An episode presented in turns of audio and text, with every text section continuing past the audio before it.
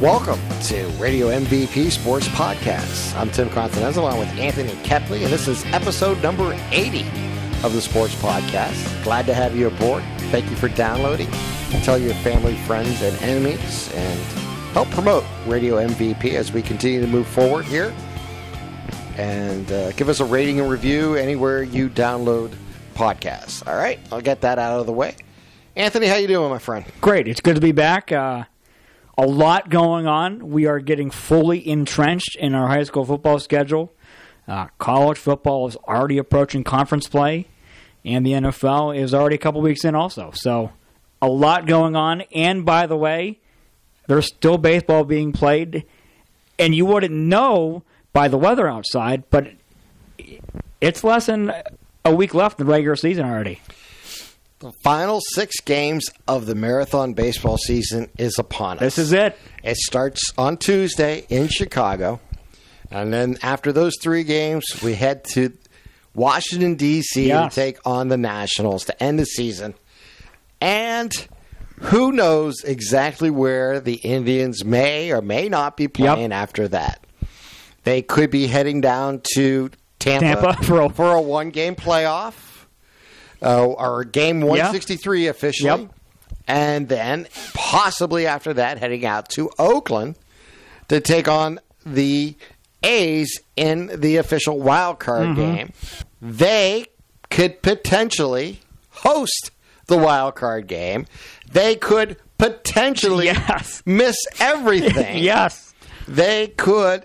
It, it could be Tampa ends up winning the whole thing, and you have a playoff with Oakland. Oakland. Yeah. all of those scenarios are out there. Or- I'm not expecting it, but I mean, there's a lot of different scenarios.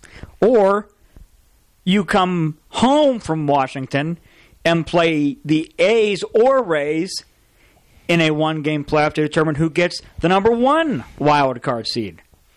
That is potential There's there. there are so many scenarios, Tim. Um, it's a lot to break down. It's chaos. It's now become a sprint and not the marathon anymore. It's a it's a dash to the finish line. And if you remember, when was that? 2013, 13 the last- the last time they made the wild Yes. card. Okay. I think the Indians won the last nine games of the Ten. season. Ten Last- games, yes. Ten games in the season to qualify, and ended up with the number one seed in, Yes. in the wild card. And obvi- I believe they lost to Tampa. Lost Tampa, Yeah. yep. And Danny Salazar actually pitched that. Salazar, yeah, started against He was a rookie, Was it they- Cobb? Was it Alex Cobb who pitched for them? I think it was. Now you mentioned it. I think it was because they Cobb. saved Price for the uh, divisional round. I think.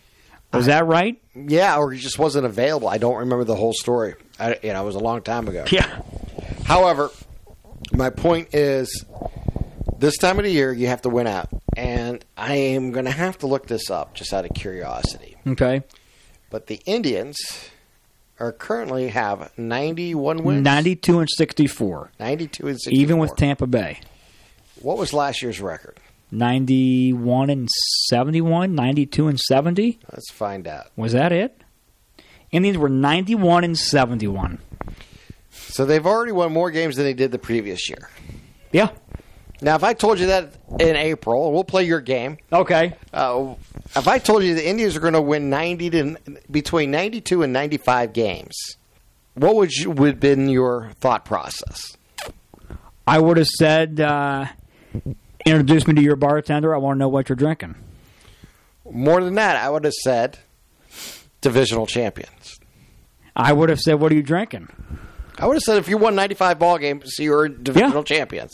Yeah, because you and I Now, sat I have here. to go back to our earlier podcast before the season because I think I said around 95 wins. Yeah, I, yeah, and look, when you win ninety-two to ninety-five games in a season, more often than not, unless you're playing in the American League East, you should win the division by a couple games, and that just tells you how good Minnesota's been this year. Um, but Tim, I remember you and I did right before the Indians hosted the Yankees this year. They were 29 and 30. Does that sound something like that? They were they were below 500 when the Yankees came to Cleveland the first time this year. And you and I are you and I were sitting here and we said, best case scenario, 85 to 87 wins probably get you the the wild card. 85 to 87 wins, and you're 10, 12 games out of the wild card spot. And we also said probably at best 82 to 84 wins is what you're looking at. Um, it's been really neat to see lately uh, the fight of this team. It, it, that's been kind of cool. We all know the injuries. We we could spend the whole podcast talking about the injuries they've gone through this year. They're well documented. I think the last week, week and a half, has been pretty cool to see the fight. Uh, but like you said, Tim, this is what makes baseball really cool. You have you and I could sit here for hours on end and talk about every scenario. We have no idea what the hell is going to happen. We really don't have a clue what's going to happen. Obviously, the games in Chicago mean a lot. I think Rick Manning put it best a couple days ago when he says, "Just win out." Yeah, Your best scenario is just Win try out. to win every game and go from there. And every game possible. So if you lose a game, then you win every game from that point on. We'll see. I have a good feeling. You know, this team has an opportunity to do so. Now, what will happen after that? Who knows? Mm-hmm. However, if I have the opportunity in these quote unquote play in slash playoff games, wild card games, uh, to pitch Clevinger and Bieber, I feel really good about our opportunity. I'm not saying that Civale can't come up and pitch a great game. Mm-hmm. Not saying Plesac may surprise you. Not saying Even Plutko. Plutko would get there and end up, you know, pitching very well for you. With that said, who would ever thought I would say Plesac, Civale, and Pleco as part of your starting rotation in March or April? nobody, nobody at all. I because two of those three guys you mentioned weren't even with the big league roster in spring training. They were with the minor league roster. You know, they were. Uh, They were hidden away from Terry Francona. Yes, and you know what? Hide every pitcher away from Francona for the next however many years he's here. It seems to be good luck, huh? Seems Uh, to work well. Yeah, you know what?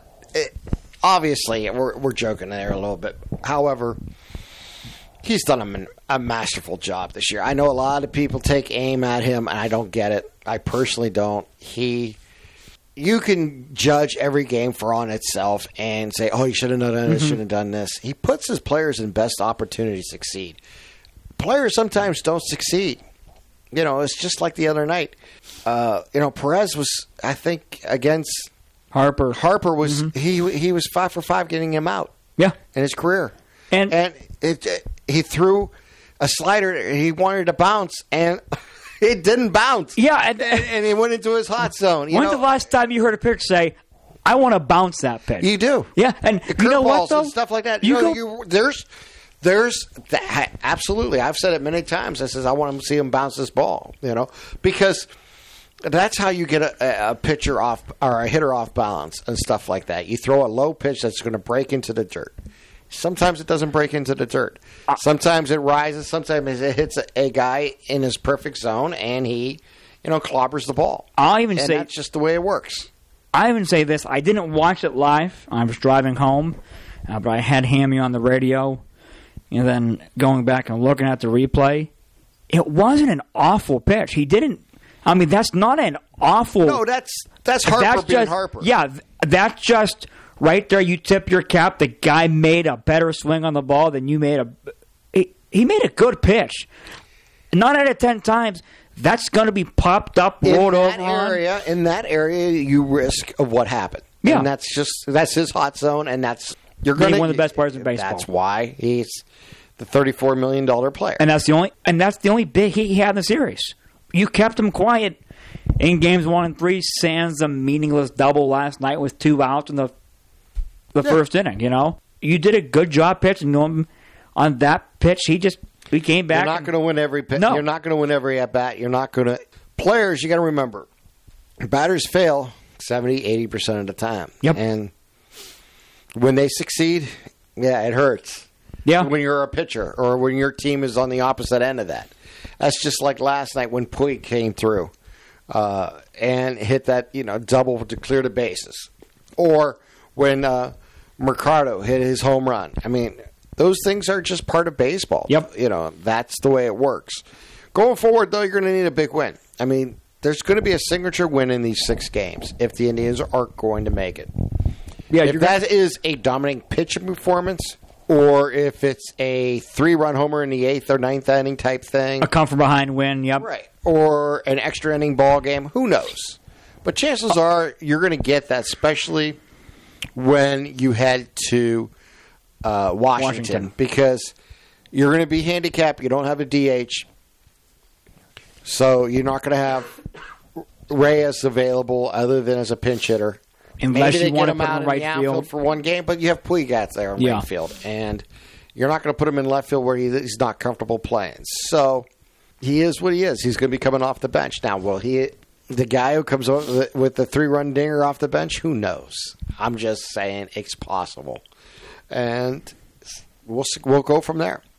I'm I'm excited. I'm, I'm a you know I'm a baseball fan. This is what you play for. Yep. You, as a fan, this is what you hope for. Your team has a chance down at, at the last parts of the season. If you haven't wrapped it up by now, you want to still be in a race, and the Indians are in a race. And I want to give up to the Indians fans because Major League Baseball did them no favors on Sunday. What an absolute joke that was, wasn't it? They started What it at six absolute thirty, joke. which is uniquely different. You know, so they gave them a, an extra half hour.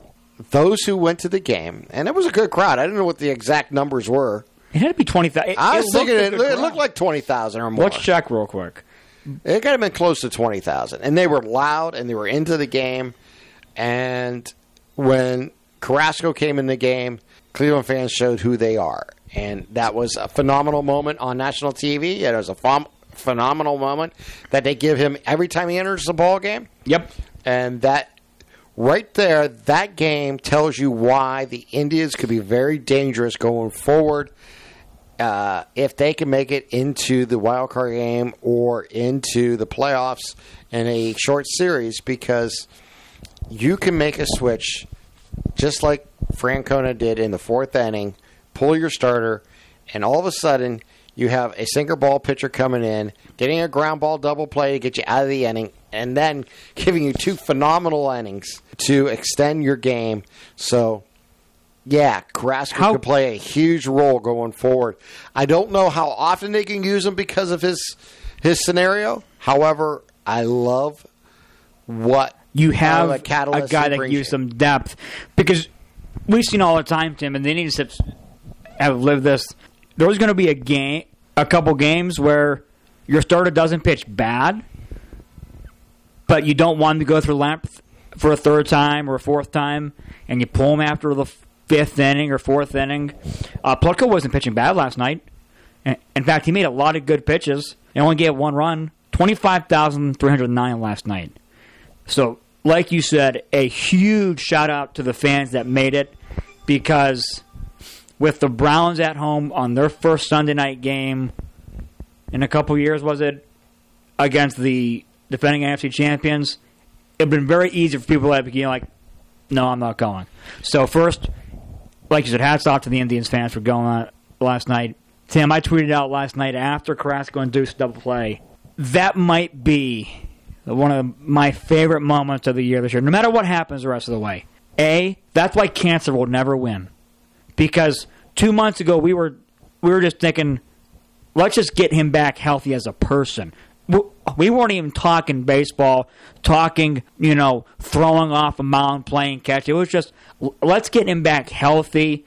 Let's maybe get him back on a team to, you know, have some good vibes. And then for him to come in tough as nails and make, I mean, a really good pitch and to get the guy to roll over on a double play, that that will be a top five moment in the Indians this year. That was really cool. It was. It was a. It was a great moment, a great baseball moment, a great human moment, and a great uh, baseball moment all in one. So yeah, I agree. It was a. It was really cool to watch, and it's going to be interesting to see. However, I want to say one more thing about the Indians. You have Carrasco in the bullpen, mm-hmm. and he performed like he did there. How often will he perform like that going forward? He's a question mark. Yeah, you don't know. We just, I mean, he may be lights out. He may be in between. He may be lights out, good, bad. We just don't know, and we'll never know. But I'd rather have him there than not there. And the day before, the Indians lost to the Phillies. Mm-hmm. But the best part of that game was Brad Hand came in and struck out three, and Brad Hand looked like Brad Hand again. Now, if that combination of Carrasco and Hand are effective going forward, it could be a very interesting October. If the Indians can get there, it starts Tuesday night. We'll see exactly what happens going forward. Getting Brad Hand back and having Brad Hand against Philadelphia throw his fastball at good velocity, his slider with good break Controlled and it. velocity. It is a major, major benefit to the Indians going forward if they have a full complementary of the bullpen. And in my opinion, and it has been for the last 15, 18 years, the best manager in baseball mm-hmm. Who handles pitchers better than anybody else. And yes, he puts demand on them and he puts work on them. Mm-hmm. When it comes to situational and putting them in the best scenario to win, Terry Francona over the last 15, 20 years. let's you know let's also add by all reports Jose Ramirez comes back tomorrow. We have no idea what he's going to be. It's just it's kind of like Carrasco. It's a benefit. Yes, It it could be very you need is two similar to what. Michael Brantley went through a couple years ago, Yes. where he came back and he gave you everything, but was it didn't Mm-hmm. really show up in the box score. It was basically you know he played, he gave you everything he got, but, But he- you didn't yeah. get anything major contribution out of him. That's a possibility, or he could be Kyle Schwarber. You never know. yeah, yeah. you That just never know. all you need is two and a half really good weeks, and and he is very capable of doing that. We don't know. Uh, by all reports we've heard that he is way ahead of the game, way ahead of the rehab. He's looked good, but that's Ramirez in the lineup over everybody else who's replaced him. Simple as that. And nothing against Yu Chang. Nothing against Flaherty and all the Yeah. others. If you can have Jose Ramirez in your lineup, you want Jose Ramirez. You want to live and die and move on. With or, your or yeah, yeah. with your best players. Yep. And it's simple as that. And you go with the guys who got you there. You go with the guys who are a major part of your your success. Yasiel Puig is heating up at the right time. So we'll see. I know Puig and his history and all that. However, he has a little prime time in him, meaning he likes big time moments. he likes the spotlight. He likes big time moments. And in the last two, three weeks, or last two, three games that he's played, He's hit we've seen really hard. Exactly. We've seen some of that materialize. And I like where the Indians are headed. It's I know we're talking a lot of baseball when football season is upon us, and we got a lot to talk about that. Yes, However, uh, the last six games of the season, it's absolutely worth it. I hope everyone who loves baseball and those who don't pay attention in the next six six, six days because it is going to be magical. I'll finish this segment with this. There's a guy at work who eats, sleeps, and drinks NFL. And there's nothing wrong with that. That's what he loves to do. That's his passion. He's even excited about these last six games. So I tell you something that he doesn't watch it all. He's he doesn't hate baseball, but he'd rather watch the NFL, and that's fine. But even he said today, he goes, "You know what? I'm a little excited for these last six games." And I said, "It's what makes baseball so fun because you really have no idea what's going to happen." You know, it's you're in a good spot right now. Your schedule matches up with the Rays favorably. Rays still got to go through Boston tonight for one more game, and the Yankees for two. Good news: Yankees still have stuff to play for, so they won't be, you know, those games won't be meaningless for them. And the Blue Jays, they get after that. Blue Jays have had a nice run with their offense lately with the three uh, rookies, Biggio, Bichette, and Guerrero Jr. So who knows? We, we have no idea what's going to happen. Buckle up. It's going to be fun. Buckle up. It's going to be a wild ride. It's going to be a playoff, intense type game every night. But that's what September is meant to be. That's what, te- that's what September That's is meant to telling be. you all season long. When it's easy to cash in your chips too soon in baseball, it's a long season.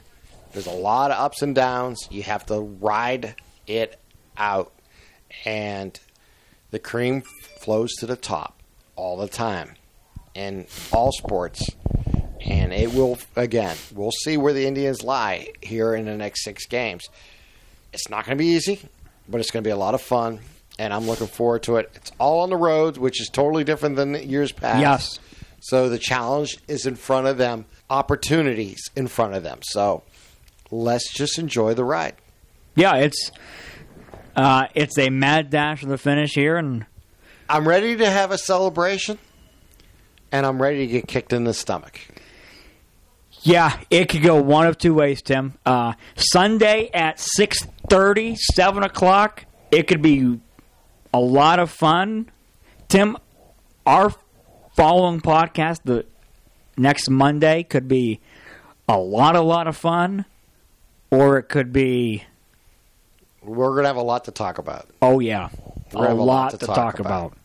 All right, let's turn the page. You mean they still played football this weekend? We still have football. Really? We have a lot of football. actually. Yeah, we did. We have a lot of football to discuss. Uh, let me start with the Browns because they played last night on Sunday Night Football. And you had some thoughts about them that you wanted to get off Yeah, chest. well, the last two weeks we talked about them. I thought they played, you know, they played the way they needed to play against the Jets to win. Mm-hmm. They had some ups and downs, and you know, overall, I give them like a C plus in that game. Not, I was not, you know, I'm a tough grader. not overly impressed, but not. Yeah, I was happy, but not totally win. satisfied. Yeah, you mo- you see if you can build on it. I think what we've seen here, yes, last night, is we've now have ripped the band-aid off. We found out some of the weakness of this team, some of the strengths of this team, and now it's going to be finding out what this team is made of going forward. I, you know, I talked about how concerned I was after week one. They could be two and five at, after f- seven weeks.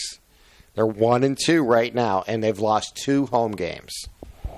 And I preach this in all sports, especially in the NFL. You have to win home games.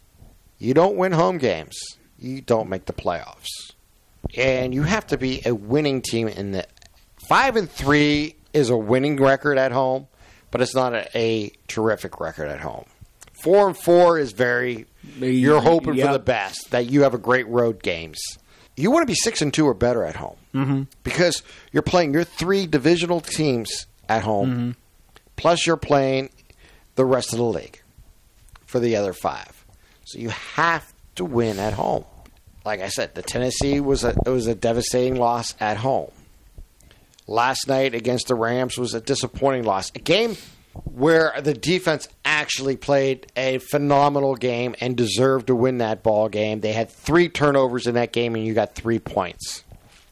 That's a killer. You can't have a 3 and out when you have the ball almost at the 50-yard line after you intercepted the ball. Mm-hmm. That and then unfortunately Shank punt and the first one of the year. Not a terrible punt, but not a not a, not what you were hoping Yeah. for. And they go 72 yards and score a touchdown and take the lead. You come down at the end of the ball game. All the celebration about Kitchen as a head coach has now turned to what I, my concerns were. How was he going to handle it when the Yep. game was on the line, and what he wanted, how he was going to run his team? Can he be at the moment that you need him to be. He's never been a head coach before at any level. He was the running backs coach last year before he became offensive mm-hmm. coordinator halfway through. Now we have a new quarterback coach, a new running back coach, and a new offensive coordinator. Well, the running game looks good. They don't use it enough. That's the play caller. That goes to the Kitchen. Yep. The game plan for the offense goes to the offensive coordinator. The offensive line it's a combination of everybody's scenario. That is on the front office, mm-hmm. it's on the coaching staff, it's on the players. So the Browns have an issue at the offensive line. They knew that coming into the season. They believed certain players would, would win that, and they didn't. That was a huge thing. They gave Corbett the job when they traded Zed Zeitler Yeah. away. They said, This is your job, and he couldn't win it in training camp. That was a major concern going forward if you're a, a Browns fan. the four plays at the four yard line with what 35 40 seconds left in the game were atrocious because you had three timeouts And you didn't run the ball once. That's my point you, you had three time outs. there's so many options and the options that he chose in my opinion never only one of those four plays had a player in position to make a play and that was the tight end who went up high to mm-hmm. get it and it unfortunately was knocked away with you know hands Yeah. coming up through but that was an opportunity to score on that play the other three plays were not opportunities to score. After the game, you heard Kitchen said, "I wish I could have run the ball three times," and then he was Yep. being he was being ridiculous. And then he went back and and obviously corrected himself. Said, "I should have ran the ball once." Well, you had plenty of time to make Yep. these decisions. This is what I'm talking about: a rookie head coach, especially a coach who's never been there before. The question is, how do you grow as a coach from here? How we as how does the Cleveland Browns move forward with a rookie coach and a second year quarterback who has now regressed and the league has caught up to him. The RPOs work great. Yes. They did that and every time they did an RPO they were worked. downfield. Yes. Where he made a decision either to hand the ball off or throw it. Mm-hmm. He was making good decisions and it got the ball out quickly and they were moving the ball. Those plays worked terrific throughout the uh, game, I thought. The running game, they just needed to feed him more. I mean, he had like 85, 90 yards in the game. And against the Rams, that's pretty good. Yeah. And he caught the ball out of the backfield and made truly some nice plays. You know, Chubb played fantastic. They need to feature Chubb more, in my opinion. Mm-hmm. I'm really concerned about Kitchen going forward because when you get down, when he says, I'll take the blame for this and all that being, Yeah. you know, macho and all that at, at, at the end of the game, yes, coaches should take the blame for all the losses. They really should Mhm. because you're the one who prepared your team. And when you make a decision that affects your team, win or loss that game, and that's what head coaches do, and that's what managers do, and that's what you know coaches in basketball do. When you do not put your players in best situations to succeed, it should go on to coach. And last night was a game where I thought Kitchen showed his in, his inexperience as a head coach. Maybe part of that inexperience is probably why we had three or four players go down with injuries during practice. Yep. That is a concern going forward. Nothing wrong with being physical. Nothing wrong with wanting to be a physical, imperative team. But Sometimes you got to pull the reins back just a little. Bit. You got to know what where that level begins, and that takes experience. You don't just come in, unless you inherit a great team, like George Seifert inherited the Niners Yes. back in the '90s, and they just took it to a next level and won the Super Bowl, going away 15 and one.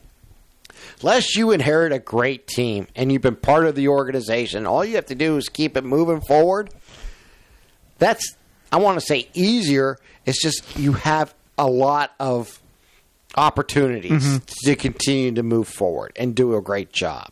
When you're a team that's building, like the Browns are, who were seven and eight last year, who turn away turn around their season in the second half of the year, you can't afford not to be at your best when you need to be at your best. And the fourth down decision to run the ball on fourth and nine was one of the worst play calls I've ever seen in my life. Almost as bad as Tim. It almost almost reminded me of the play call Penn State ran last year against Ohio State on fourth and fifteen, and James Franklin handed the ball off on his no read option. You need to run the ball, but That should in that your third, situation, that should have been your third down play, not your fourth down play. uh, the decision making was It's very, worrisome. It's very worrisome going forward because when you put your team in positions not to succeed and you lose a close ball game, it goes on the head coach. And simple as that. Players make plays. Players win and lose ball games. I'm 100% believe in that. What I do believe is coaches have to be responsible for their decisions and be man enough to say, yeah, I was outcoached, or mm-hmm. I regret what I made that decision. I think second thought I would do better. In the press conference when Freddie Kitchen said I wanted to run the ball on fourth and nine. He's covering his own ass. Yeah, he is. Yeah, That's ridiculous. It's okay to admit your mistakes. It's all right. It shows you who you are going forward as a person, and you earn respect of your your team going forward. What is not acceptable is not understanding the situations you're in. On fourth down and nine, I know the ball's at the 41 yard line Against anybody opponent. in the NFL. You have to punt the ball away. Fourth Yeah. down and nine. It's different if it's less than 30, it's 30 seconds left in the ball game or a minute left in the ball game. You have no choice. You go Yeah. for it. I get that, but that wasn't the case. And that's those type of decision makings. The fourth down and nine, and the four passes at the five yard line inside the five, when you make great plays to get down there late in the ball game. You have a young quarterback who can make plays, but you ask too much of him Yep. too soon, and that's on the head coach. And he didn't even give him good plays to make success. So when they ended up losing this ball game, Freddie Kitchen has to take blame for it, and he should, and he did to a certain level. But he needs to be honest with himself and say, I did not put our players in the best situation to win this ball game, and we cannot do that at home or away. But we definitely can't do it at home on national television oh and fall 0 2 at Cleveland Brown Stadium. That's just inexcusable to be 0 2 at home. You only have eight games in the NFL at home. You have to win. Now they're going to win out the rest of their home games to think that they're a, a, a quality playoff team. Because if you win out their six wins, that means you have to go at least. The idea was always to go 500 on the road. Yep. That's 10 wins. I don't care how you do it, but that's Yep. that's the math. So if you don't get at least 10 wins, it's You're going to be difficult to make the playoffs. Nine wins, uh, you're looking at three and five on the road and six and two at home, or you're looking at five and three at home and four and four on the road. That's not a good team. So he has to. There's too much talent on this team for it not to succeed, and they need to reevaluate exactly what they're doing. One thing I didn't like throughout the game is they never rolled him out left or right throughout the game. They was forced left or forced right because of pressure. He never ruled the pocket. Never. Well, they didn't have to. One time they did. They didn't even do a negative bootleg where you had the player go this way. That's what the Rams did late in the fourth quarter. They had the line going left and the quarterback going right, and what did he do? Mm-hmm. He found a tight end over the middle for a big for a big play. So this is what I'm talking about. You have to recognize what you're doing in play calling. Pressure on Freddie Kitchen going forward is going to be huge. It's not going to get less. It's, It's going to amped get up more. now. Expectations are high. You have. I said before expectations were too high, but in the same vein, when you have opportunity to win ball games, you have to You gotta win win the games. You didn't have an opportunity in week one because you blew it. You were not. Your team was not, not prepared, to win that game, and you didn't. Your team was prepared enough to go on the road and beat the Jets, and they did, and they did it soundly. They didn't do a perfect job, but they did a good job. You came home and took on the defending NFC champions, and you gave up. You held them to three points. Yep. An offense that's one of the juggernauts of the NFC. You held them to three points in the first half, and you held them to 20 points for the game, and you had a chance to win the tie this ball game up late and have a chance to win it, and you chose four plays that does not give you an opportunity to win. It's it's it's it's frustrating as a fan. It got to be even more frustrating for the players who went into work today and have to put that game behind them and get ready for the next game because that is what we talk about facing adversity, Yep. how a team reacts. We're going to find out what the Cleveland Browns organization is made of going forward. This coaching staff and these players, because now Sundays must win now for them. They've just found out what adversity is, and now they have to deal with it. Yeah, it's mind-boggling to me how you don't give your best players a chance to tie or win the game for you on any of the last four plays. You don't you don't give Beckham a chance. You don't give Landry a chance. You don't give Chubb a chance. And be honest, you didn't give Baker a chance for those routes they were running in in the pocket. Like you said, run the ball on first down. Even if he gets a yard, it puts in their th- in their mind. They still got timeouts. Chubbs ran well. They can run it, and they want to run it. Then you come back the next time, and like you said, a bootleg, and who knows? You probably got one or two guys wide open, or Mayfield can run in the end zone untouched. So you have to at least keep them honest. And if you know anything about a Wade Phillips coach defense, down in that scenario, when his defense is pinned up against the, when their back's pinned up against the wall, and they're inside the five, 99.99% of the time, Wade's coming with zero blitz. He did it in the AFC Championship game when he was at Denver against New England with Brady, and it paid off to for a pick to win the game. Most often than not, a Wade Phillips defense on the goal line is coming with a zero blitz 99% of the time. When you have Darnold, you don't need to. Too. No, And, no. and, and look, he knew that you were going to throw every down, and Darnold was eh, there. He made Yep. he made mince of your offensive line. So you have to do something different. And again, I'll go back to the coaching staff. They either through the offensive coordinator suggestions or or the play selections of Kitchen, it was just Not acceptable on yeah, every just you can't you can't make those type of mistakes in the NFL and win. And they didn't win because of mistakes like that. I honestly do believe Baker Mayfield two exposures were shown in that ball game. A, he still has trouble reading defenses, Mm-hmm. and B, his size has now become part of the conversation Yep. because of the block balls and how they were able to get on top of them quickly. And if any team learn, this is a copycat league. Yep. They're going to study that what they did and how he succeeded in last year and what he tried to take those things away. It's now going to be up to Baker Mayfield to make adjustments and get better. And it's a lot to ask of a young quarterback. He's facing adversity for the first time as an NFL quarterback. So it'll be interesting to see going forward. And, uh, and we're going to find out what the Browns are made of because going to Baltimore and trying to get a win is not going to be easy next Sunday. Yeah, this Sunday against Baltimore and Must win. a must win. And it's all divisional games are must win. But this one has a little extra pressure on it. All divisional games are must wins, no matter who you are, where you're at. That's why they they have. That's why you play so many of them. That's why you play six in the division.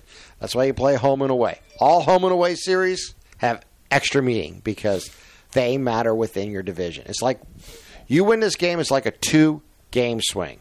You go up in the uh, win column, and they go down in the loss column. It's a two game swing. That's why sweeping a team helps you win divisions. That's why we talked about that before. Divisional games are so important because of your 0 2 at home, and every game matters, and it's up to them now to make that decision whether they're going forward. Yeah, this is. Everybody knew the first seven, eight weeks the Browns' schedule was going to be very treacherous. They have not done themselves any favors, being one and two. You said it's a copycat league. They might need to take a page out of the Ravens playbook, Lamar Jackson, and use some of the RPOs. You, you don't have to do all RPOs, but utilize your strengths. And the best way to settle a young quarterback down, and he still is a young quarterback. It's only his first full year as a starter. He hasn't even started 15 games yet, I don't think. The easiest way to calm him down is lean on your run game.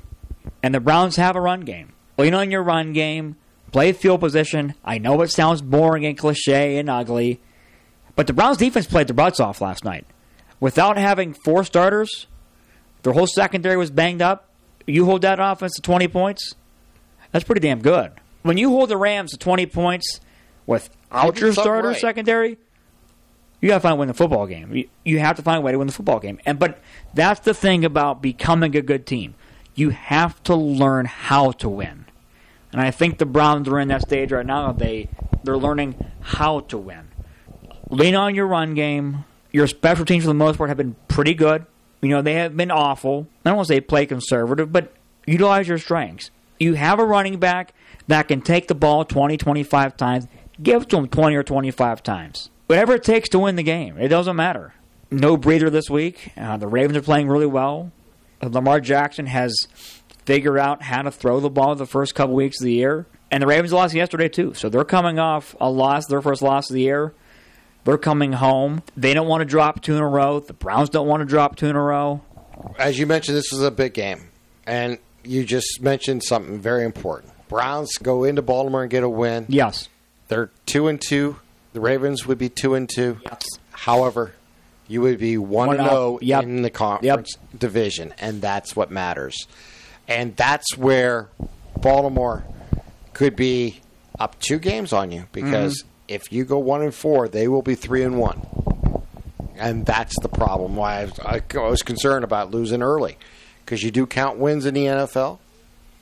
And you can, like I said, you can count your losses and find out where you are. You'll be two games behind early. Yep. And one game behind already in the division.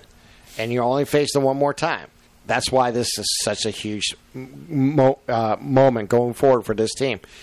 In quarters, four games, four games, four games. You end up two and two with this start of the first seven games.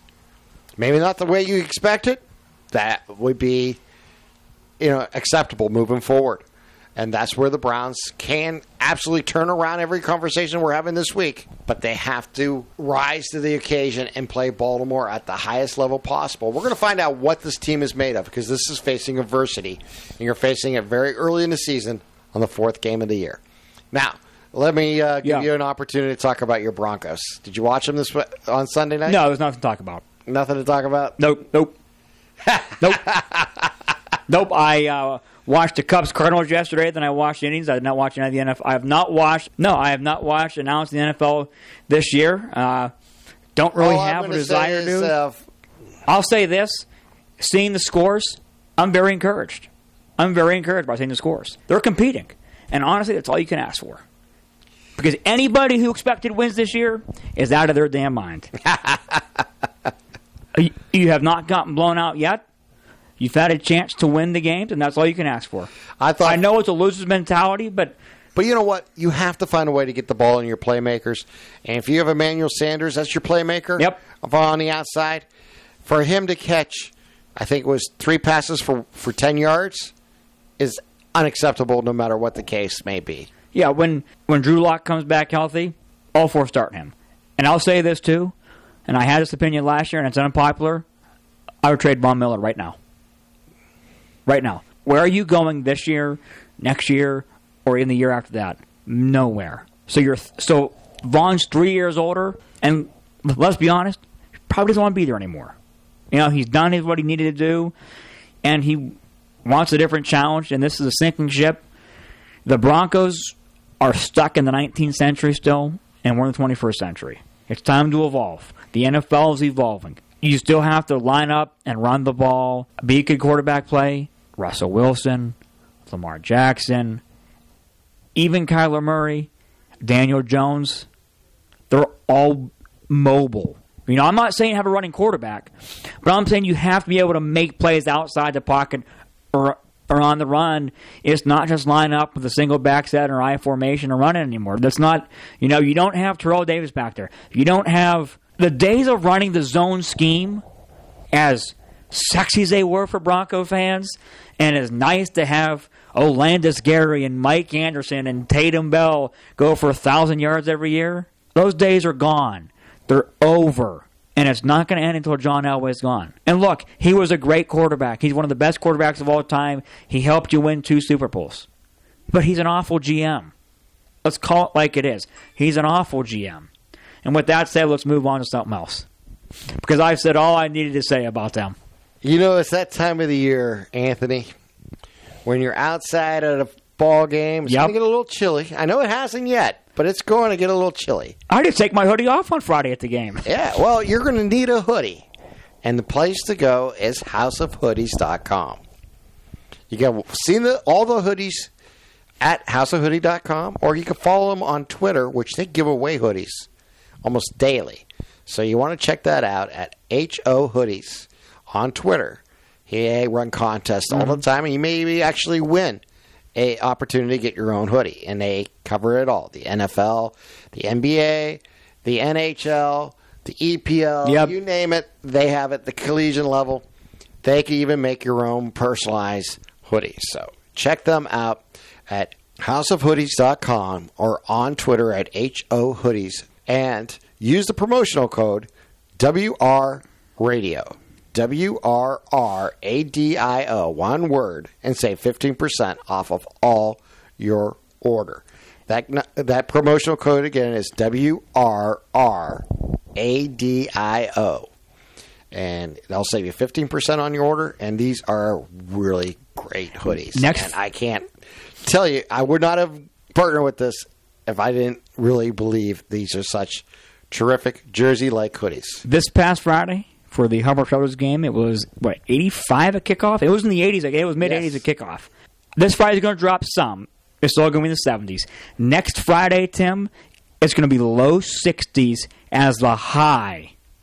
So uh, those hoodies might be in might be coming in handy here very shortly because we all know the Northeast Ohio. It never goes from 80 to 75. It goes from 80 straight down to 50 or 60, and we're going to get that next week. So the uh, I would su- I would suggest and say that that deal is probably going to get a lot of use the next couple of weeks. All right, that promotional code one more time is W R R A D I O, one word, at houseofhoodies.com. All right, with that in mind, with high school football right around the bend, do you believe we are headed to week five? Tim, I I've said it, you've said it. This is the fastest 10 weeks. I remember sitting here in June and July saying, Tim, we got nine weeks. Tim, we got 10 weeks. Tim, we got eight weeks. And you're like, yeah, we should probably start looking at our stuff. It's time to get those high school football standings out.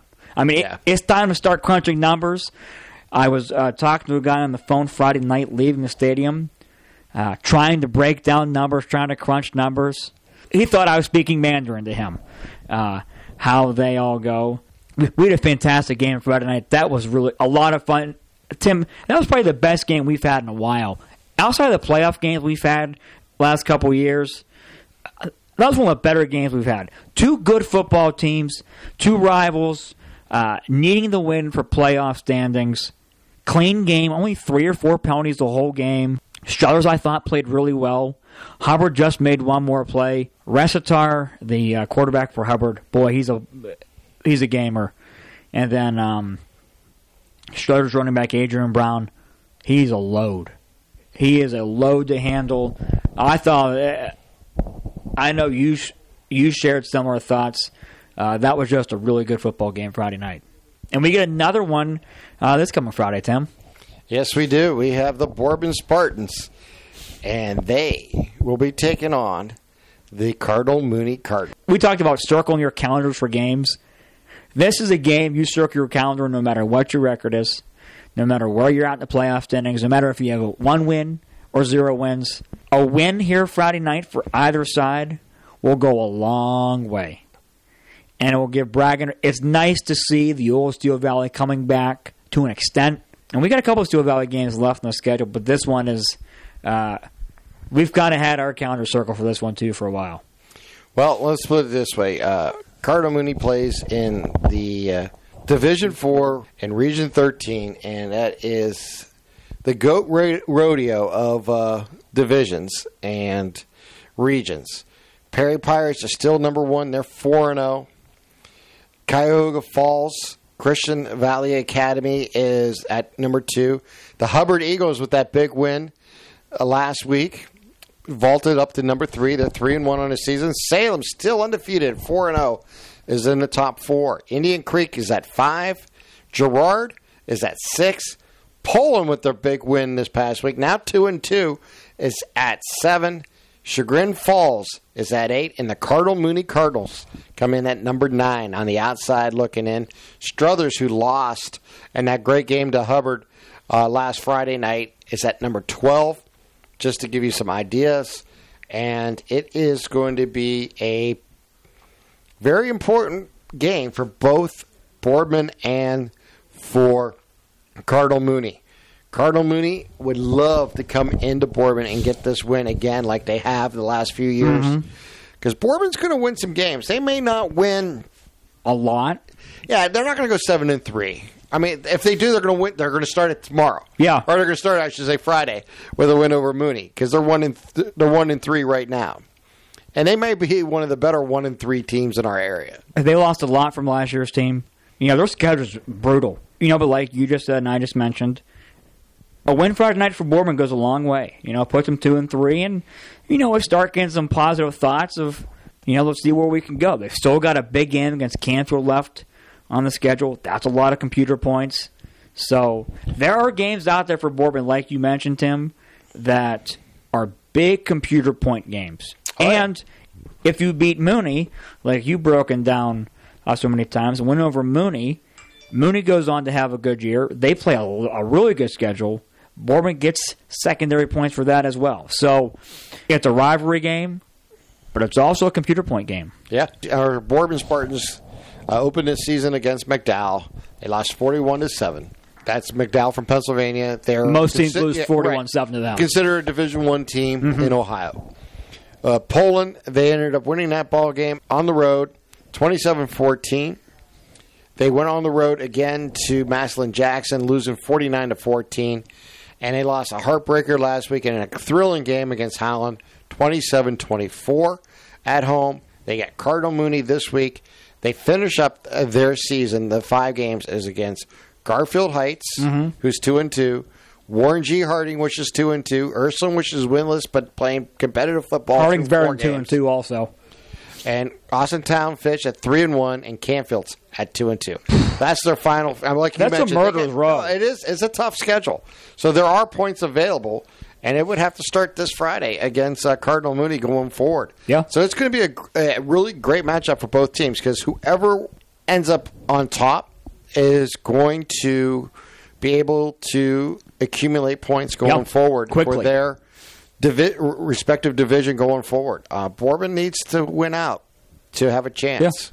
Then it comes down to pride. You know, once you, I mean, they made, I think, six and four, made the playoffs last year. It'd be tough to do it again this year. It's just the way the seasons breaks down and how wins and losses come and who your teams play. So we'll just have to wait and see long term. I think uh, it's going to be a very entertaining game. We get to go to Spartan Stadium, the brand new Spartan First Stadium. time for us. Yes. First time, time for, me, the former, uh, you know, graduated from Boardman in Second time for me. So, yeah, uh, it'd be the first time I'll be broadcasting actually a Boardman home game. Really? Yep. That's really cool. That is. So I'm looking forward to that. That's that. kind of cool. That, that- Just- that is really cool. I mean, it was many years ago, so who cares? You My are- household, growing up, for those who know, don't know, it was a mixed house. yeah, you were I Mooney was- Boardman. Went through Boardman schools all my entire life. My brothers did too. My sister went uh, the Catholic route. Went, went to Yeah. St. Charles and then went over to Cardinal Mooney for high school. So, uh, got a connection to both schools. Yeah. it's it's cool going forward. Looking forward to it, and uh, looking forward to talking to two coaches this week.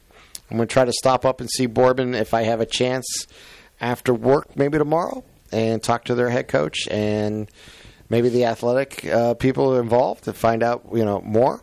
If not, uh, we'll definitely try to. Uh, I'm going to try to get Coach uh, PJ Fecko uh, on a phone interview before the game. So it should be interesting going forward. I'm looking forward to this week. It's it's been a a lifelong dream in a lot of ways to to call this game. So I am 52 years old. To call the Boardman Mooney game is going to be special for me. I'm going to enjoy it, win or lose, no matter who it is. I guarantee you, I will not. I will not tip my hand and be a, a homer for Boardman, but I will tell you, I'm excited about this game an opportunity to call this game of all the games in our area that I have called, and I've called quite Mm-hmm. a a, lot. few. and I've you, done you've this. called a state championship game, Tim. You've called a lot of regional championship basketball games over the past couple of years. yeah, and it's nothing. It's just this is the game I grew up. This is a little personal. This, yeah, this there- is the There's game. nothing wrong with that. This is the game that you're when you go to Boardman, you and you're a sports fan. They talk about when you're in first grade, Mm-hmm. going all the way up. And you know, I've always enjoyed this rivalry. When this rivalry went away about for ten years, I was disappointed in Boardman completely for ending that series. It, it made no sense to me as a sports fan and someone who grew up who had neighbors who went to Cardinal Mooney, Yes. and that's what's made it special. Is it was against your neighbor? It was a kind of a cross town rival. Uh, I'm so glad it's back for Yep. both schools. Obviously, Cardinal Mooney has many rivals. because of their success. But it's an old Steel Valley rival. Mm-hmm. This is good for the Valley in general. it's just it's perfect. this for is good for the Valley in general. It's just perfect for a Friday night. I'm looking forward to it. I hope you tune in. It's going to be on Western Reserve Radio. It'll also be on WRQX AM 600. So you can check it out on terrestrial radio or on the internet. And many ways to check us out. And I can't wait for it. I'm really, really excited about going forward. This is going to be a fun game for me personally. I don't care who wins or loses. I have a job to do. You have a job to do in. Uh, And it's like, for example, many years ago, Coach Smith, who coached Boardman for many years, was an assistant for Don Bucci. yep. And that's just the way it went. And then when he came back and he had a very successful head coaching career at Boardman, uh, the late great Gary Smith. So I'm going to be in that vein. I'm just going to go do my job, do it the best I can, be prepared, and I hope everyone out there who listens to the game. Just let us know what, what you thought. I, am I'm curious. I, I've, not, I've never asked for critique before, but I'm more than happy to hear it going forward. I'm going to challenge you one thing, okay? And I heard this a couple months ago. I watched an interview with Urban Meyer. Lou Holtz is one of his Mentors. biggest mentors. We all know Urban Meyer. He loves Earle Bruce. That was that was his. That's how he got into coaching. Earle Bruce and Lou Holtz both told him take a moment wherever you are, any game, to embrace your surroundings. Urban Meyer said to Ryan Day in his interview with him before the season started, he said, just take 30 seconds and embrace and soak it all in. So Friday night, Tim, I'm going to challenge you for 30 seconds to just soak it all in. Just take 30 seconds and soak it all in because this is every game is meaningful for us. This is a little more meaningful. This is meaningful for you this week. Next week it's meaningful and personal for me. A couple weeks from now it's meaningful for Matt. So I'm going to hold you this week to just embrace and take a moment to enjoy your surroundings this week. It should be a lot of fun. I'm looking forward to it. I hope you tune in. AM 600 WRQX on your radio, westernreserveradio.com, on the 365 Vive app at Western Reserve. Tune in on your app at Western Reserve Radio. On Alexa, if you have the TuneIn app, just say, Alexa, play radio station, Western Reserve Radio, and it'll come right up. It's simple as that.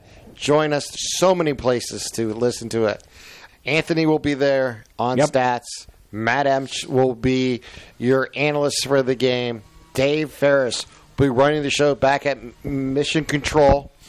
And I will uh, do my best to give you the best uh, play-by-play description in the Valley. So, with that in mind, I want to thank Anthony. Thank you all for listening to us. And don't forget to tune in and download the Ice Castle report. And always give us a rating and review going forward. Much appreciated as we just finished our 80th episode here of the Sports Podcast. And uh, looking for 80 more and 80 plus more Yep. going forward. So for Anthony, who's sitting right across from me in my back porch, I'm gentle Tim. breeze now too. It's gorgeous out there. For Anthony, I'm Tim. We'll talk to you next week right here on Radio MVP Sports Podcast.